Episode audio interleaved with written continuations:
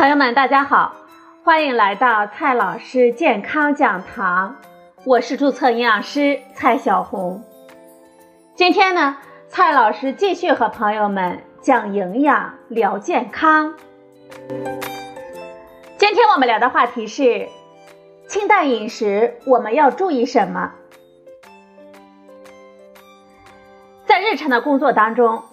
我们经常会遇到一些，不管是术前、术后恢复期的，还是肿瘤、胃肠不适等等的患者，在听到临床医生告诉他们要清淡饮食之后，他们就开始不敢吃肉、不敢吃蛋、不敢喝牛奶，甚至呢油盐不进了。每天呢只敢喝一些白粥，煮的烂烂的碎青菜、清汤之类的。他们错误的认为这。就是清淡饮食，本来就需要加强营养的阶段，却过度的节制，往往会带来更大的营养不良的风险。那么，在清淡饮食当中，我们要注意些什么呢？清淡不等于无味、无油和单一，它是相对于肥甘厚味。我们可以理解为油腻、甜腻的精细食物，或者是味道浓厚的食物而言。科学的清淡饮食呢，它是指在均衡饮食、膳食平衡、营养合理的前提之下，我们要注重食物的多样化，做到粗细搭配、荤素搭配，口味清淡，而且是食物易消化的饮食方式。从营养学的角度上来说呢。清淡饮食，我们可以很好的呈现出食物的原汁原味，减少食物营养成分的丢失。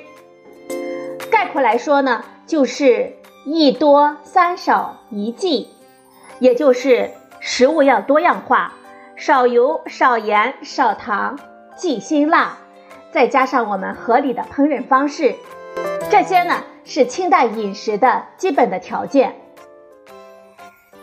先说一下食物的多样化，没有任何一种食物可以提供我们人体所需要的全部的营养素，因此清淡饮食我们也应该做到食物的多样化。主食应该粗细搭配，副食呢应该荤素搭配，这样才能保证提供全面充足的我们身体所需要的营养。第二点呢是少油。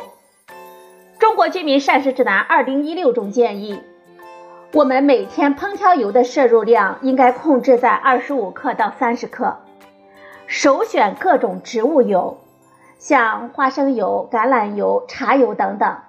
我们还建议呢，要经常换着吃。少盐。中国居民膳食指南二零一六中建议，我们成人每日摄盐量应该不超过六克。特别注意的是隐形盐，像酱油、鸡精、咸菜、咸鱼、咸蛋等高盐或者是腌制的食物，我们要尽量的选择新鲜未加工的食材。少糖，中国居民膳食指南二零一六中建议，我们每天添加糖的摄入量应该控制在五十克以下，最好呢不要超过二十五克。日常生活当中，我们常见的添加糖是白砂糖、绵白糖、冰糖、红糖等等。再来说一下忌辛辣。辛辣食物呢，虽然可以促进我们的食欲，但是对我们的口腔和胃肠也有很强的刺激作用，容易损伤我们消化道的黏膜，增加胃肠道的负担。引起口腔溃疡、便秘、胃肠道等严重的问题。再来说一下合理的烹饪方式，我们最好选择蒸、煮、炖、焖、拌等方法来烹调我们的食物，避免油炸、油煎食物，因为油腻的食物啊难以消化，它会增加我们胃肠道消化的负担。综上所述呢。这清淡饮食呢，也需要均衡饮食，不能矫枉过正、过度节制。我们更需要保证足够的能量和蛋白质的摄入，这样呢，才能够确保我们身体良好的营养状况，加速我们身体的康复。朋友们可能关心的是，说到了清淡饮食，但是这清淡饮食到底适合什么样的人群呢？相对适合于老人、小孩、术前、术后的恢复期、高血脂、肥胖、胃肠疾病、心脑血管疾病、肿瘤的康复期等患者。具体呢，我们还需要根据实际的情况来决定。通过今天我们的介绍，朋友们，我想啊，你已经清楚了很多的清淡饮食的误区，像只吃菜不吃肉，它不是清淡饮食。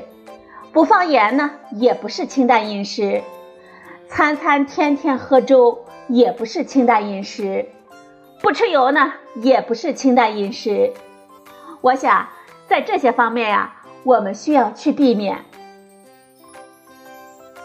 好了，朋友们，今天的节目呢就到这里，谢谢您的收听，我们明天再会。